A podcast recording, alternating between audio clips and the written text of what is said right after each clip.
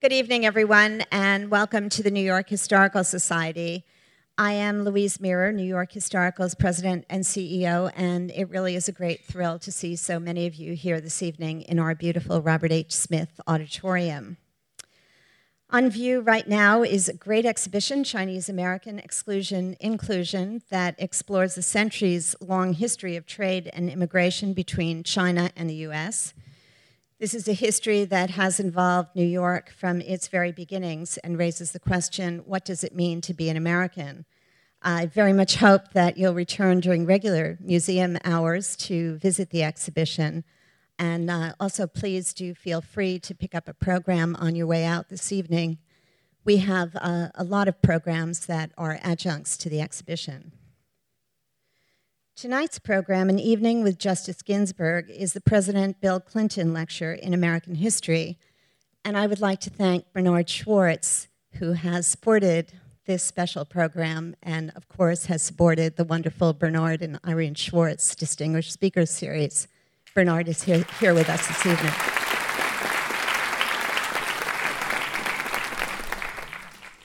I also want to thank New York Historical Society board members uh, here with us this evening, beginning with our chair, Pam Schafler. And I also want to recognize trustees Helen Appel, Norman Benzaquen, Judy Berkowitz, Scott Delman, Carl Mangus, Rick Reese, Ira Unschuld, Eric Wallach, and Michael Weisberg, and to take this chance to thank them on behalf of all of us for what they do for this great institution. Thank you so much to all of you. Our program tonight will include a question and answer session. Um, we will ask you, as always, to line up in uh, behind standing microphones to my left and to my right. We do that so that everyone in the room can hear your question, and so that uh, audiences that access the the program um, via there our iTunes, uh, iPod um, podcasts, I guess I should say, can hear you as well. We are really, really thrilled to welcome Associate Justice, U.S. Supreme Court Ruth Bader Ginsburg to tonight's program.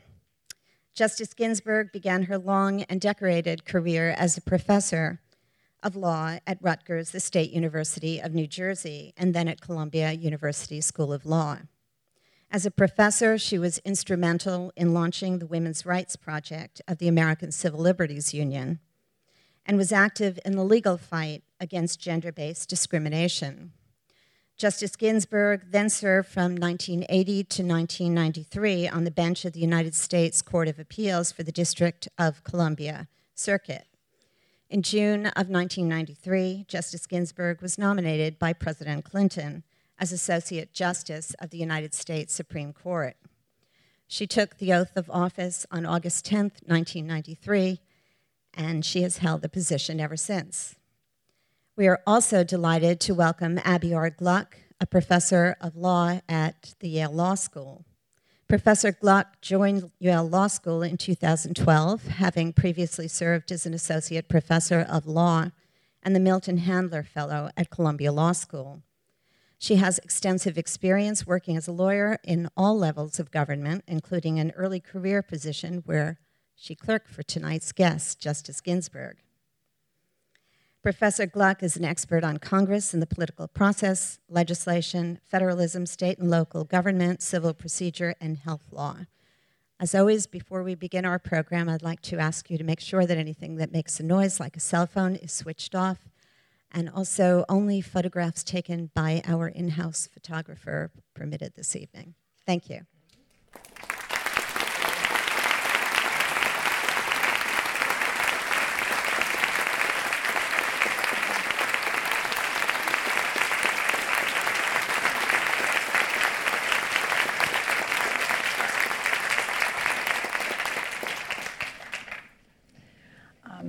Thank you so much, everybody, and good evening. Can everybody hear me? Yes, okay. Please make motions if you cannot hear us at any time during the program. Um, Justice, we're so grateful to you for being with us tonight, and I myself owe my thanks to the New York Historical Society for inviting me to participate. So, the Justice has had such an incredible career an academic, women's rights advocate, appellate judge, Supreme Court Justice, devoted mother and wife during a time when not many devoted mothers and wives were academics, advocates, or Supreme Court justices. And we can't possibly touch on everything tonight, but I thought what we might do is touch on a little bit of all of this and then a little bit about the Supreme Court today. Um, so, Justice, we're better to begin than at the beginning, especially given where we are. You are a New Yorker, tried and true, born in Brooklyn, educated at Cornell College and Columbia Law School, where you moved from Harvard to be with your husband when he was a associate here in New York, and a resident of Manhattan when you were on the faculty at Rutgers and Columbia. Um, how did New York shape you? How did your beginnings in Brooklyn and your education in New York lead you to the law and where you are today? Well, first, I want to say that Abbe is my shining example of today women can do anything that their talent enables them to do. Abbe is the mother of three children, and she holds a tenured position at the Yale Law School. So I, I am very proud of, of her. Thank you. Jen. So now back to Back to New York. New New York. York. Okay. I don't think, Abbe, that I considered law when I was growing up in, in Brooklyn. For one thing, not only were there no women judges, but there were hardly any women lawyers. At Cornell, I worked for Professor Robert Cushman, who was my constitutional law teacher. The years were 1950 to 1954. And many in this audience know that that was not a happy time for our country. It was the heyday of Senator Joe McCarthy. There was a huge Red Scare. The senator saw a communist on every corner, and people were being hauled before the House Un American Activities Committee, the Senate Internal Security Committee, and being asked to justify why they had been a member of some socialist youth group in the 1930s. There were lawyers standing up for these people, reminding our Congress that they're, let me take some water.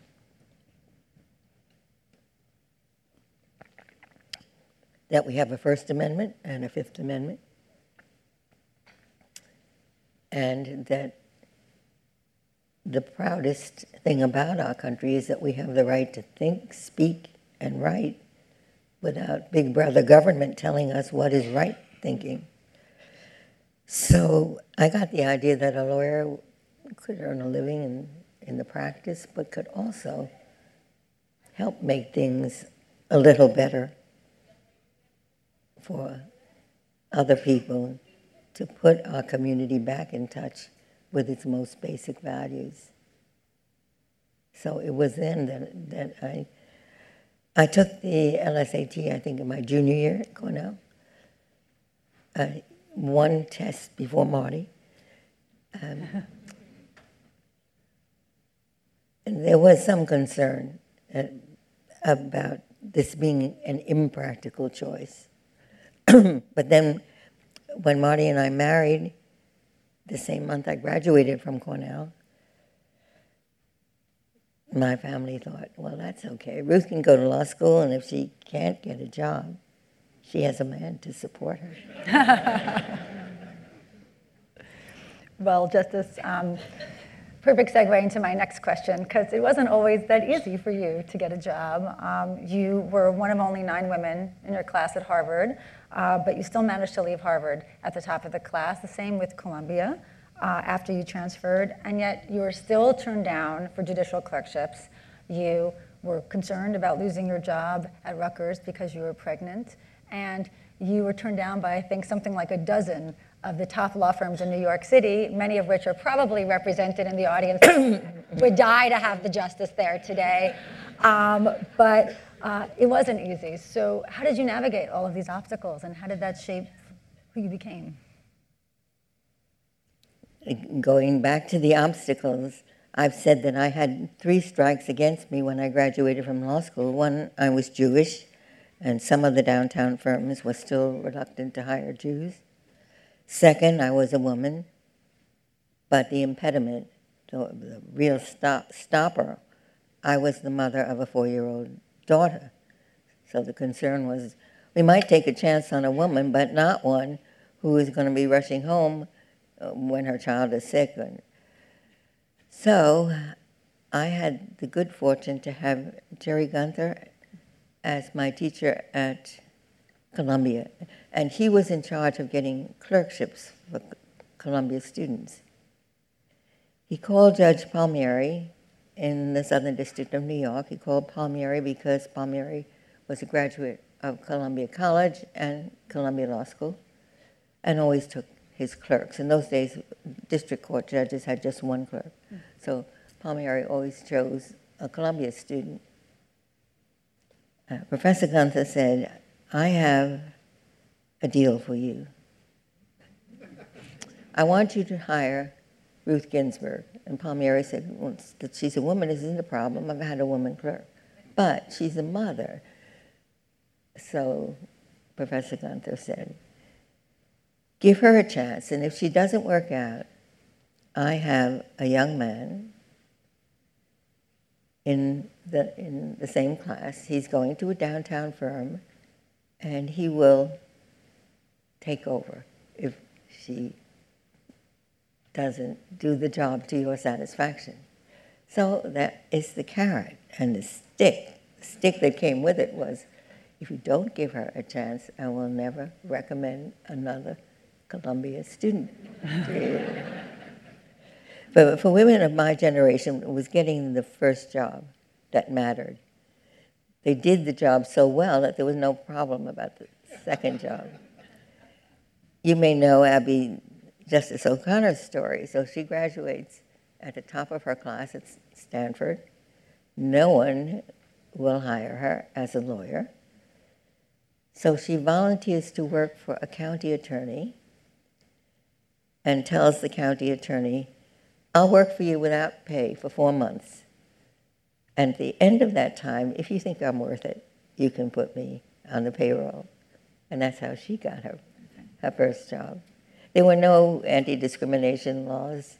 Uh, employers, legal employers, were totally upfront about not wanting any, any women. Now, the Rutgers story. So I started teaching at Rutgers in 1963, and then something wonderful happened two years later. I became pregnant. But I was on a year to year contract and really fearful that they wouldn't renew my contract because the suspicion will be she says that she's going to come back, but we don't believe it. Um, I wore my mother in law's clothes for the last couple of months. my son James was conveniently born in September, so I, I couldn't manage that. And my contract was renewed. On the last day of the term, I told my colleagues that when I returned in the fall, there'd be one more member of the family.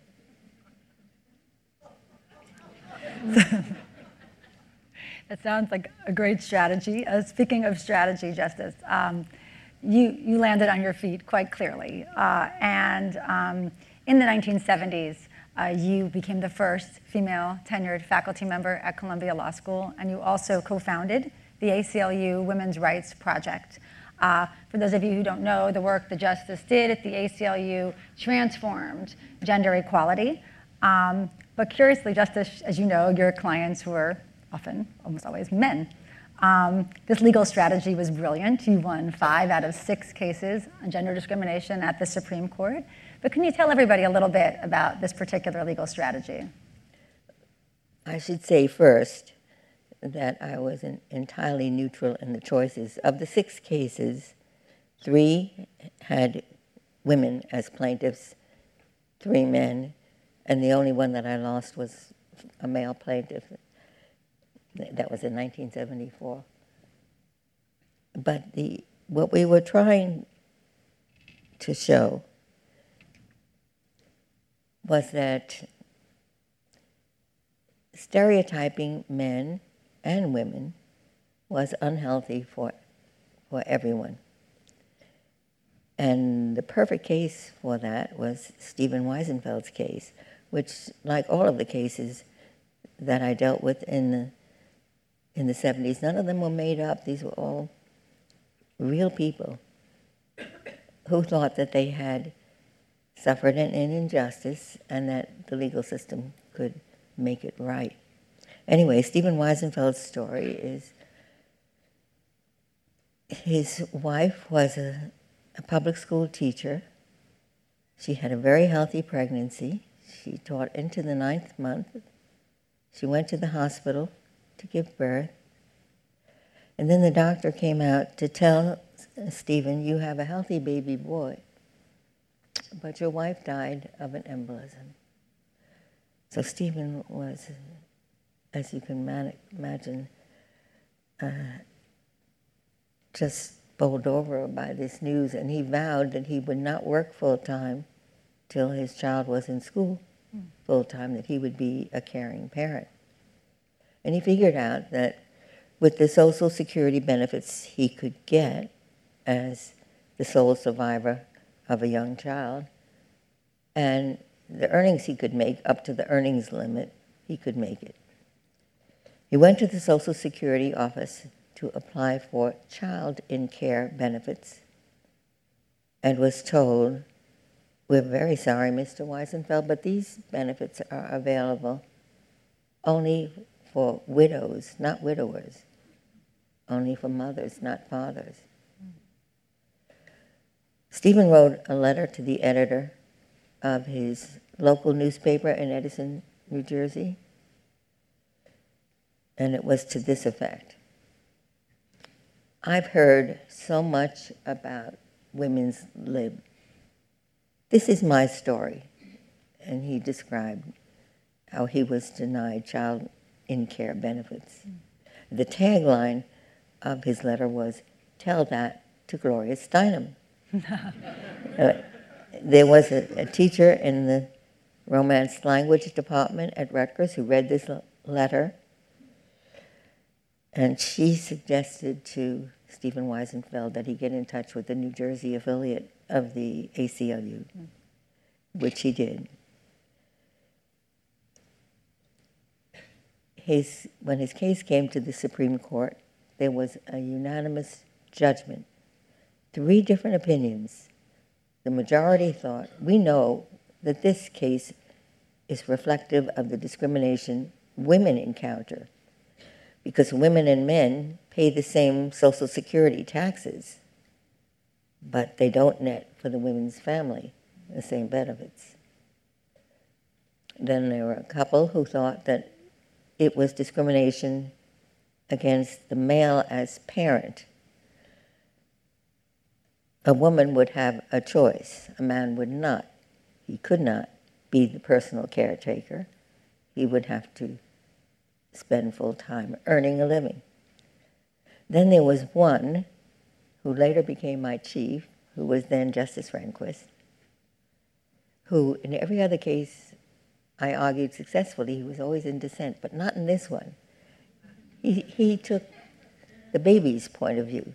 He said, This is totally arbitrary from the point of view of the baby. Why should the baby have the opportunity for the care of a sole surviving parent if the parent is female, but not if the parent is male. So that was that case illustrated why gender-based discrimination is bad for everyone. It's bad for women and men mm. and children. um, Justice, I've heard you talk before about how you thought the 1970s was the first time that the court was really ready for change on the gender front. Um, can you tell us how does the court catch up to the times? And how do advocates know when it's the right time to press a social agenda? How does one know? Because it's all it's all around you. There was a revived women's movement starting in the late 60s. And as a great constitutional law professor, Paul Freund, once said, the justices should never be influenced by the weather of the day, but inevitably they will be influenced by the climate of the era. Now, think about Brown v. Board in that light. We had not too long ago been engaged in a war against racism, and yet our own troops going into that war were rigidly segregated by race. That was the beginning of the end of apartheid in America. So that prelude, I think, is what gave the impetus for Brown v. Board. Indeed, how does the court know? Well, there was a brief filed on behalf of the government in Brown v. Board saying, we are constantly embarrassed by the then Soviet Union because of our mistreatment of African Americans. Mm. Please, court, end this forced segregation so that we will no longer be the butt of that kind of criticism. So, yes, the justices, they don't lead the vanguard, but they catch up to where society has already gone. They put their stamp of approval on a change that has already occurred in the, in the society. And so they can be, um, in cases like Brown or like the gender discrimination cases in the 70s, helped um, move things further in the direction in which they were all already moving. So, just to follow up on that, Justice, you've often commented that there's a difference between cases like Brown and cases like Roe versus Wade, our most famous abortion case. And you've suggested that the court did the right thing in Brown, but that it might have been wiser for the court to exercise more restraint when it came to Roe and abortion. Um, could you talk about that a little bit for us and explain uh, what might be the difference? Well, the court did the right thing in its final judgment. The judgment in Roe, I never questioned, I applauded. Texas had the most extreme anti abortion law in the country. No abortion unless necessary to save the life of the woman. Didn't matter that her health would be destroyed, it didn't matter that the pregnancy was the result of rape or incest. The only, only ground was the woman's life. So that was the most extreme law in the nation, and the court could have explained why that was a violation of due process and equal protection mm. and put its pen down. And then things would have continued. Could consider the progress toward Brown. Mm. Time and again, Thurgood Marshall said to the court, separate but equal is not before you today. These facilities are not equal. Think of Sweatt against Painter. When Texas was impelled to provide legal education for African Americans, it set up this law school that was so far inferior in every way. And then and there was McLaurin, and uni- we went from law school to university education. After there were three or four decisions going the right way, then Marshall said, now it's the time mm. that we can say separate, forced separation is never, never equal. And so I envision that same kind of progression with a, a woman's right to determine her own destiny, whether and when she will have a, a child. I thought the court would just say Texas law is unconstitutional. The law was in a state of flux all over the United States.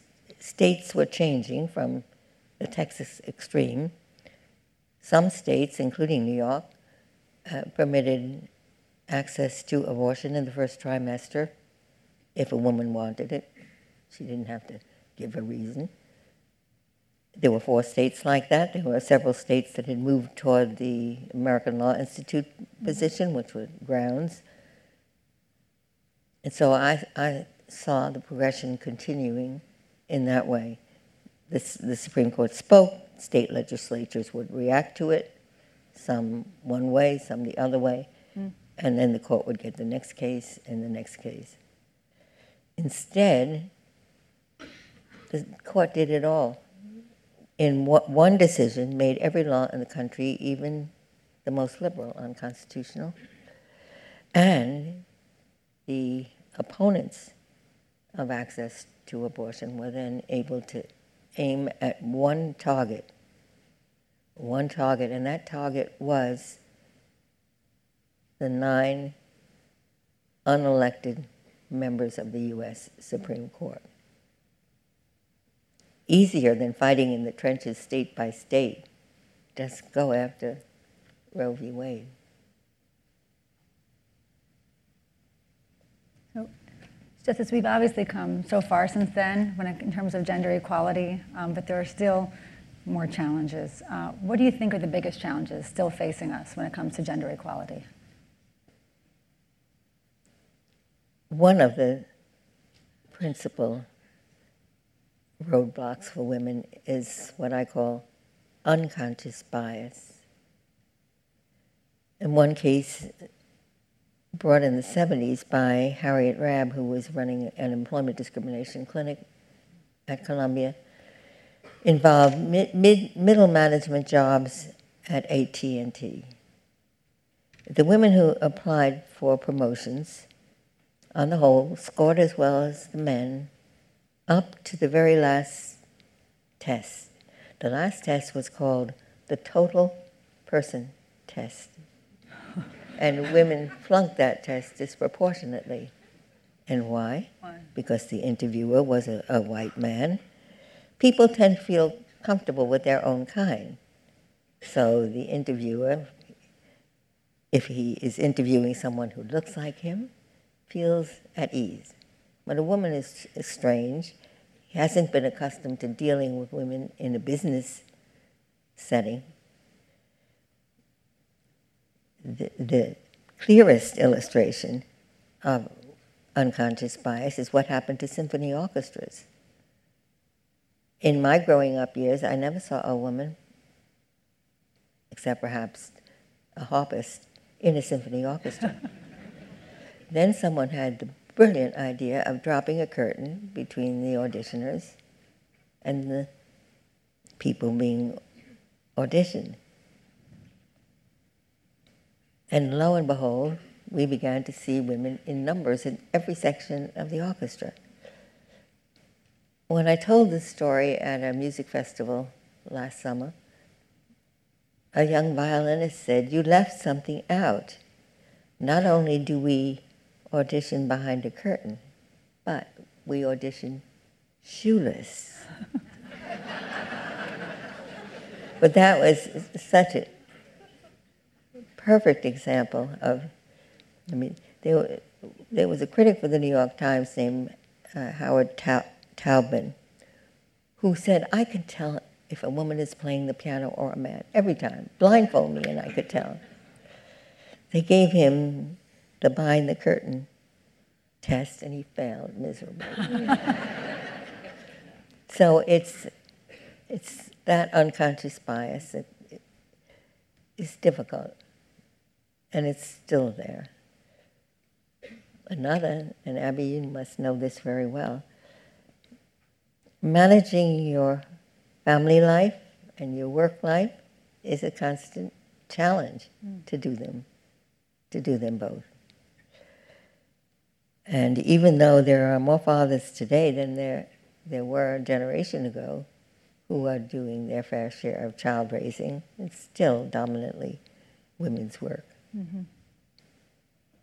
You know, just as on that note, I have to say that your marriage was very different. Uh, you had a marriage for the ages. Uh, your wonderful husband, Marty, who I had the privilege of knowing, um, followed you to Washington just as you followed him to New York. Um, he was the cook in the family uh, because we all know that you're not a very good cook. um, well, and, uh, you know, it's just can't hear that story about you know how to balance without thinking about your marriage and, and how you did it and uh, what, what a model it was for all of us. Cooking. Uh, uh, Marty attributed his great skill in the kitchen to two women the first was his mother, the second, his wife. I think he shortchanged his mother, but he was right about me. For a number of years, the division of labor was that I would be the everyday cook, and Marty would be the weekend and company cook. I had a repertoire of seven things. When I got to number seven, I went back to number one, and they were they were all from a book called The 60 Minute Chef.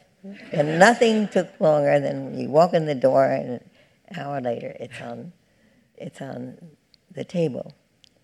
My daughter Jane, in her high school years, noticed the enormous difference between mommy's cooking and daddy's and decided that I should be phased out of the kitchen entirely, and Marty should become the everyday cook. So, in all the years I've been living in Washington, D.C., since 1980, I have not cooked a meal. And how I've survived these four years since Marty died, my daughter comes once a month to cook for me. She fills the freezer with food she feels an obligation to do that because she's the one who is responsible for getting me out of the kitchen. Well, the other thing, I think you know this from your own life, Abbe, at different times, one adjusts to the other. So when Marty was a young lawyer and aiming to make partner within five years, I'd say that I did the lion's share of the home and the child care. But then in 1980, when I got my first good job in Washington, D.C., Marty moved with, with me. He had been teaching at Columbia Law School just one year at that time and loved it, mm. but he transferred to Georgetown. Um, the amazing thing about Marty, he was the first boy I ever knew who cared that I had a brain.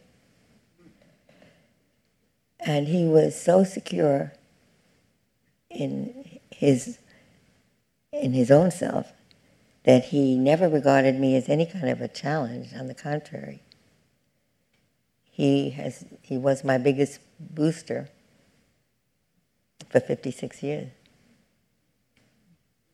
He was, he was really wonderful. I feel very lucky that I got to know him. Um, and he did cook for us when we clerked. Um, we should explain that, that in addition to making delicious things for chambers, um, the law clerks invite other justices for lunch. So I don't do lunch. Instead, I had Marty make something that I could serve with tea. Then what he liked most is the spouses, the Supreme Court spouses, met quarterly for lunch, and they would rotate uh, catering responsibility. And Marty was always in, highest in demand for, uh, for catering, which is the, the, result you know about a Supreme Chef. Yes. Is a cookbook. It's the, I think it's the best-selling book in the Supreme Court gift shop and it was it was the spouse's tribute to Marty. and he had over 130 recipes on a disc. 30 was selected, 30, 31, 32 for this for supreme yeah. supreme chef, and I think Marty would have agreed that that was just what he would have wanted as a as a tribute. It's a beautiful book. I highly recommend it. Um, uh, so let's turn to 1980 uh, and talk a little bit about the change that you just mentioned in your role when you moved from being an advocate to being a judge.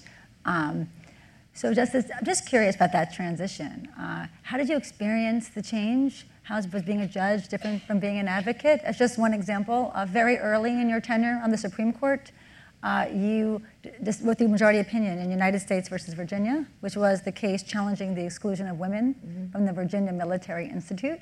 It must have been so different experiencing it from the bench as opposed to as an advocate. I mean, it wasn't all that different because as, a, as an advocate, I tried to write a brief that a justice could take if he, and there were only men in the court then, um, if he wanted to. So if you look at the Justice Brennan's opinion in Frontiero against Richardson and compare it to the ACLU's brief, there are whole passages that it lifted from the brief. And that's the highest compliment an advocate could get. So, so I was writing my briefs from that point of view Mm-hmm. to be persuasive um, as this is the rationale for the position that I'm taking. So it wasn't my brief writing and my opinion writing, not all that different. Justice, you talk about um, the court, and you talk about a couple of qualities. One you talk about is moderation at the court and the importance of that. And then you also talk very frequently about the importance of collegiality. Uh, and by now it's widely known, it's even the plot line of a new opera, if I'm not mistaken, that you and Justice Scalia are very close friends. Um, could you talk a little bit about this, uh, the very special collegiality of the court, and how it affects the everyday work of the court and your own experience there? Compared to other institutions of government, the court is rather small. Where there are only there are only nine of us, and we know that we have to get along with each other, because otherwise the institution will be impaired in the important job that it has. We begin every conference and every morning before we go on the bench by going around the room, each justice shaking hands with every other. And that is a way of saying to my colleague, yesterday you circulated a really nasty dissent. But we know that we're all in this together. We revere the court and we want to make it work. So that, that is what keeps us all together. And it is a, a bit like like family. I had two cancer bouts during the time I was on the court, and my colleagues rallied around me and made it possible for me to get through both terms without, without missing a sitting.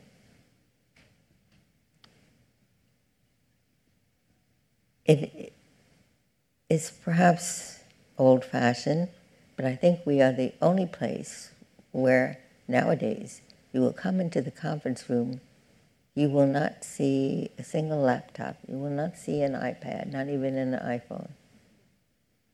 We have a legal pad in front of us, and that's it.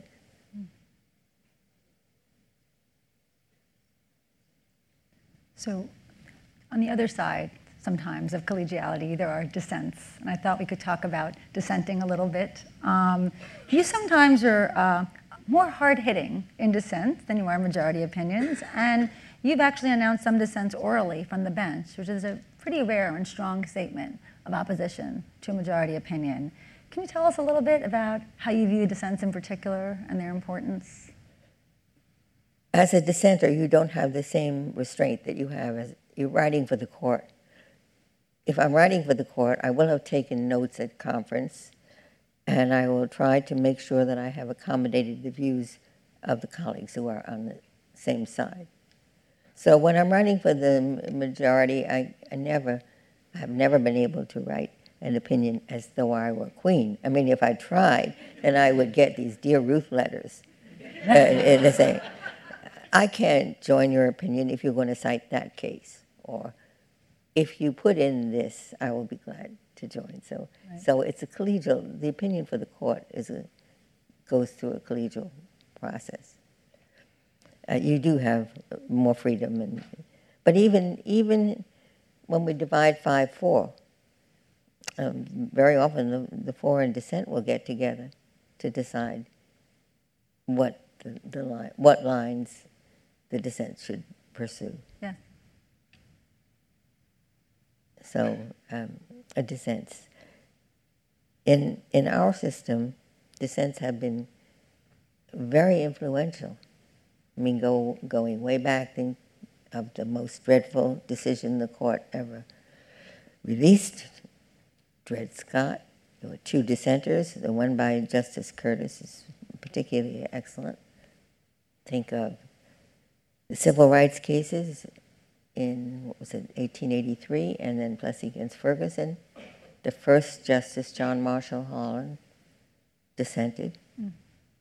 Think of the free speech cases around the time of World War I and the dissents for just two justices, Holmes and Brandeis.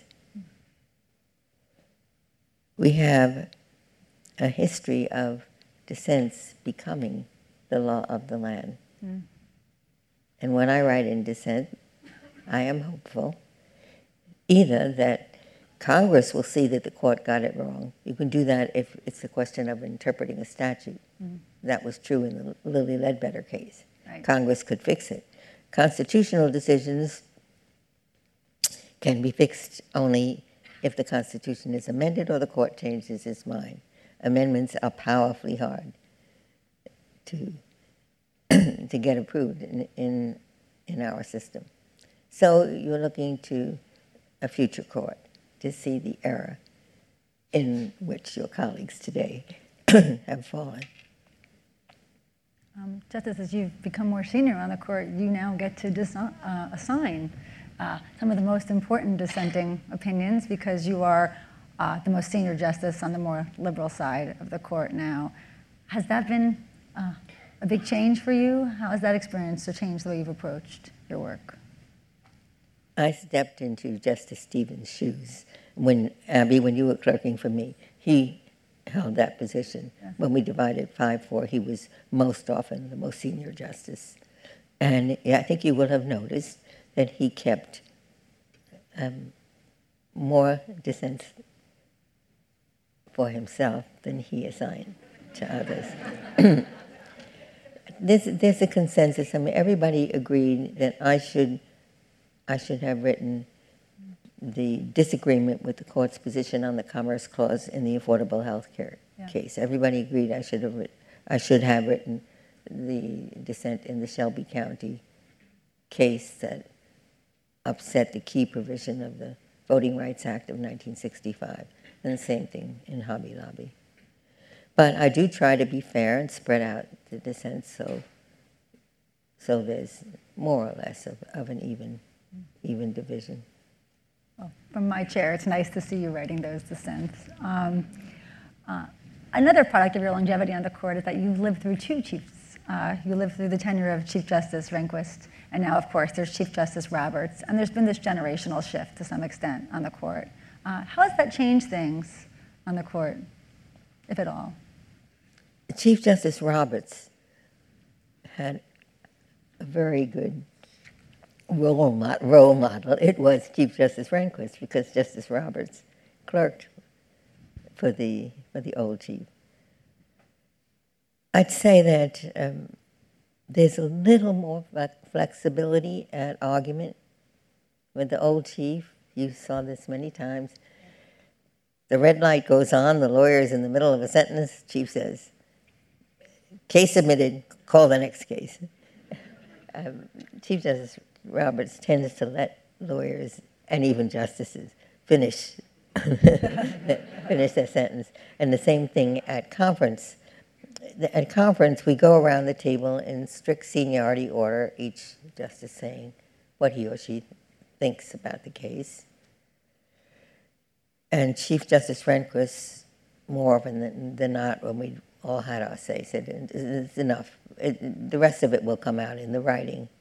There's a little more cross table conversation now than, than there once, once was. But for the most part, there isn't a large difference between the way the Rehnquist court operated and the way the Roberts court operates. Chief Justice Roberts, clerk for Chief Justice Rehnquist. Yes. Right. So um, so there's a lighter side, of course, to your seniority, increased seniority on the court.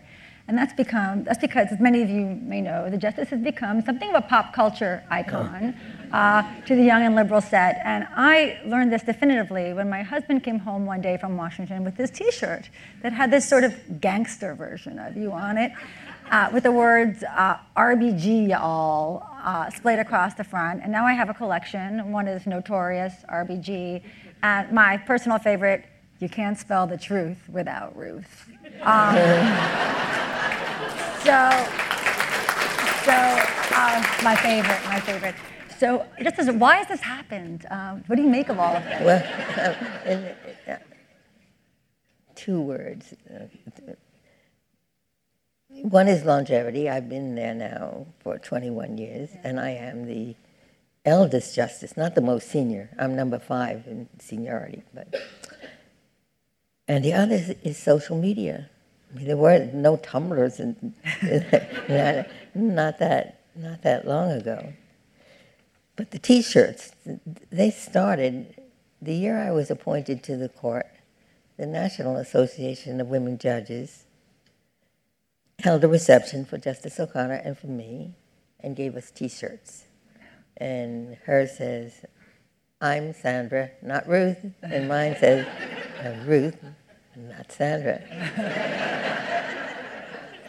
and and then the next T-shirt was after Bush v. Gore. It was a, it was a picture of me and the words, "I dissent." Most of my colleagues, when they are dissenting, say, "I respectfully dissent."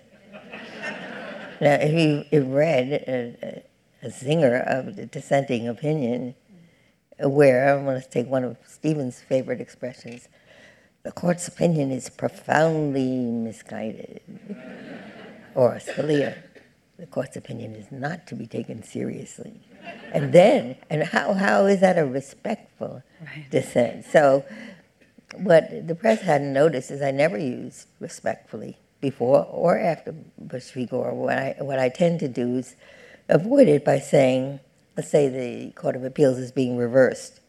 I say, for these reasons, I would affirm the judgment of the Court of Appeals, or if I think the Court of Appeals was wrong, and the rest of the um, the court thinks they were right, I will say, and for those reasons, I would reverse the decision. That, that way, I can avoid mm-hmm. Avoid the respectfully.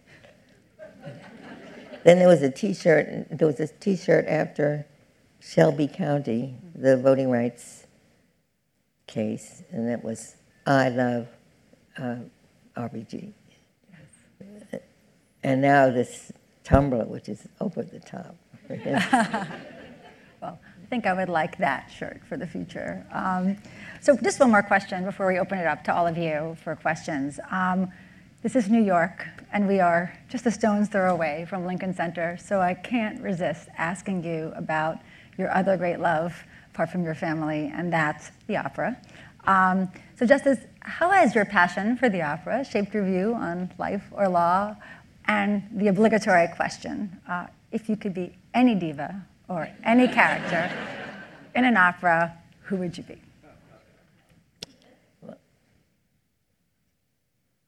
Lawyers don't come across very well in opera. And my best example is Die. It's the classic case of ineffective assistance of counsel. Eisenstein co- complains that his lawyer was so ineffective that he got for Eisenstein three extra days in jail. and we think of Gilbert and Sullivan. Um, there, there are lawyers and judges galore in Gilbert and Sullivan operas, but they are uh, portrayed in a kind of, uh, I don't think there's no greater satire in, in all of writing than Gilbert's about his colleagues at the bar and at the bench. So I can't say that there's a, a, a link between uh, the law and my my love of opera. But you ask what role I would pick, it would be the Marschallin in Rosenkavalier, the story of a woman who is just at the point where she's becoming mature and she realizes that her kind of youthful ways that that part of her life is over and she has to adjust to being uh, a fully adult mm. woman. So, and I'm the Marschallin. Um, it would be very hard for me to pick one diva, but I would certainly put on the list uh, Marilyn Horne and Beverly Sills and Renata Tebaldi.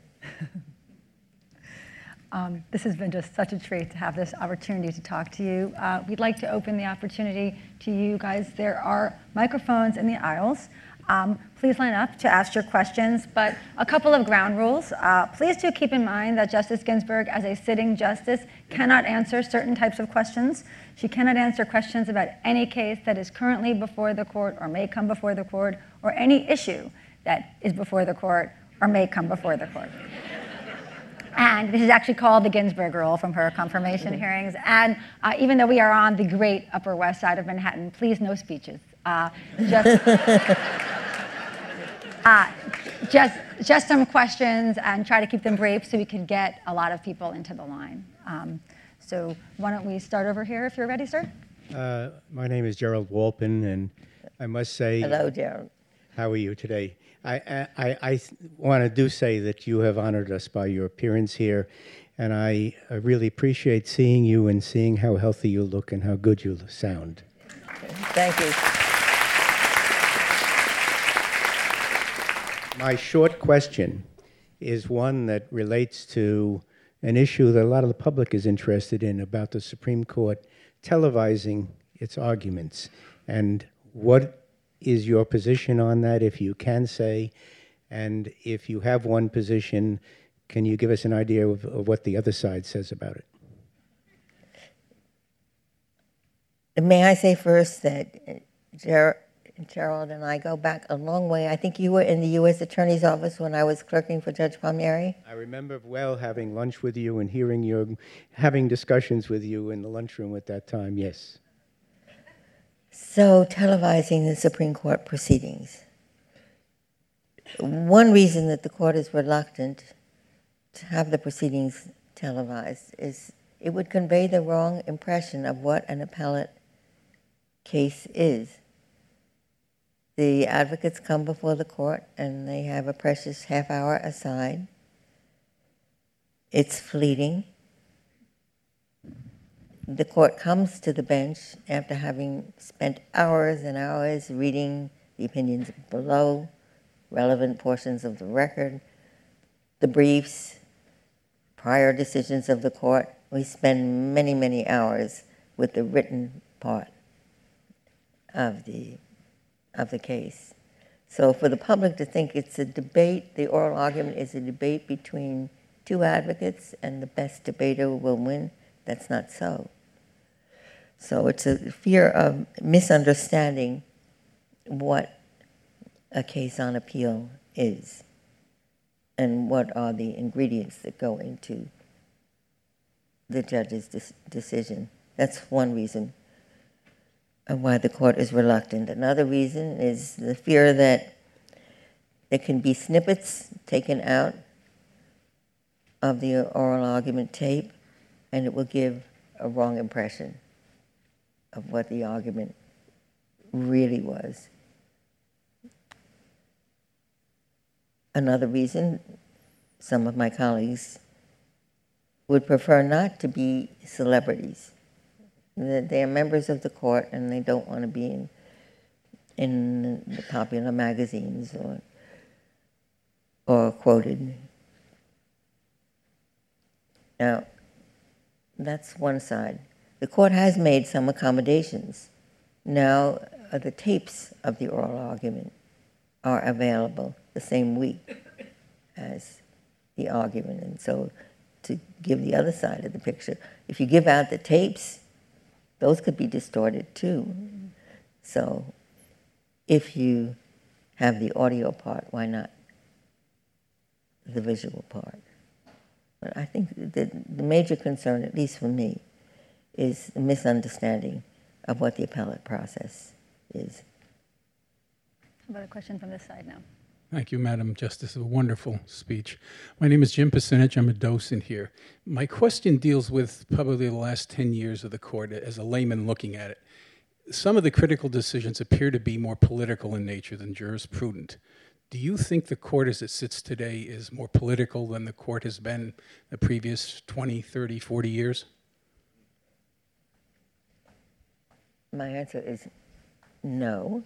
And something that the press doesn't emphasize is that the, the unanimity rate on this court, at least on the bottom line judgment, is one of the highest in, in history. I think we were well, you, we were unanimous in well over 60% of the cases last term. Divided five to four in only 10 cases.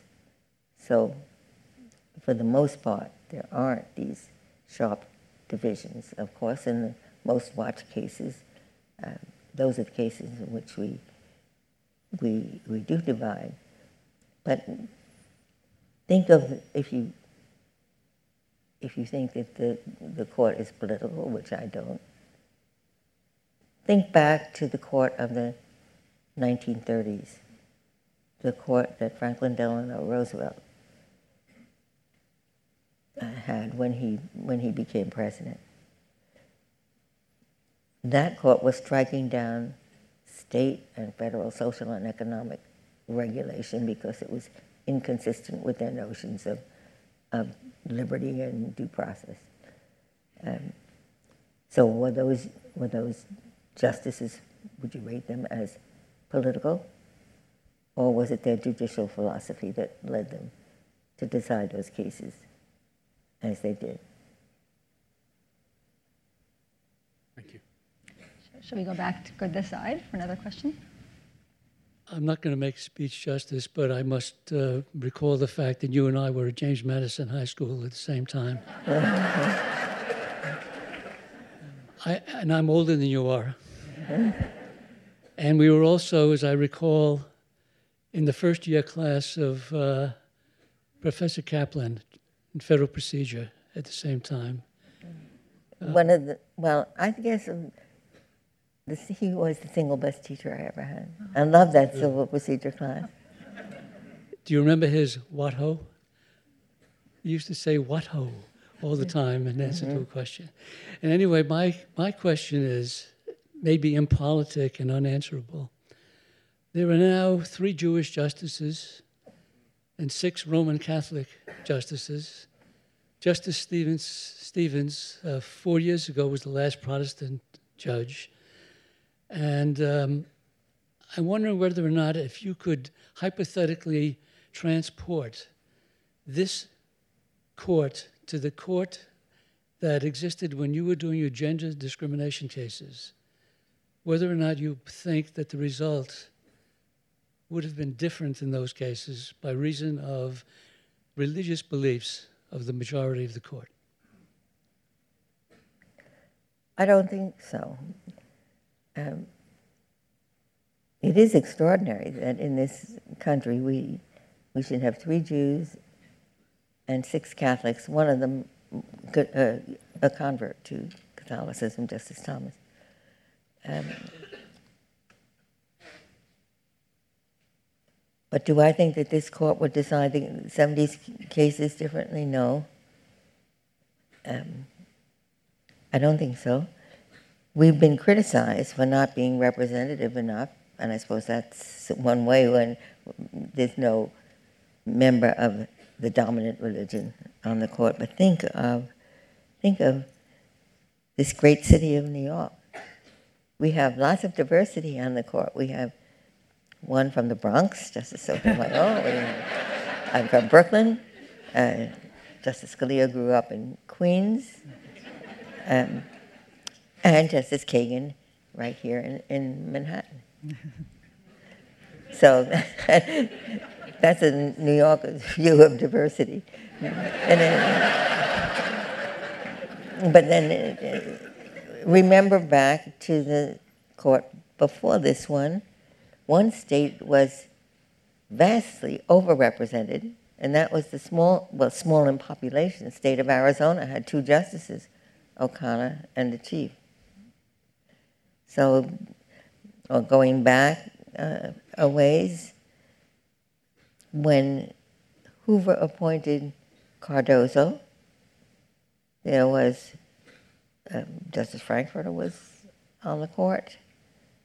Um, there was Hughes had been appointed from New York, so there was a New Yorker. Mm. But I think the president wisely did not think that geographical representation or religion should be conclusive.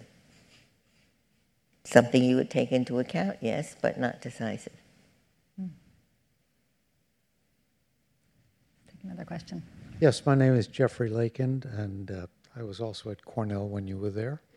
Uh, but my question is if you could rewrite the Constitution of the United States today, what changes would you write into the Constitution today? Well, Number one on my list would be the Equal Rights Amendment.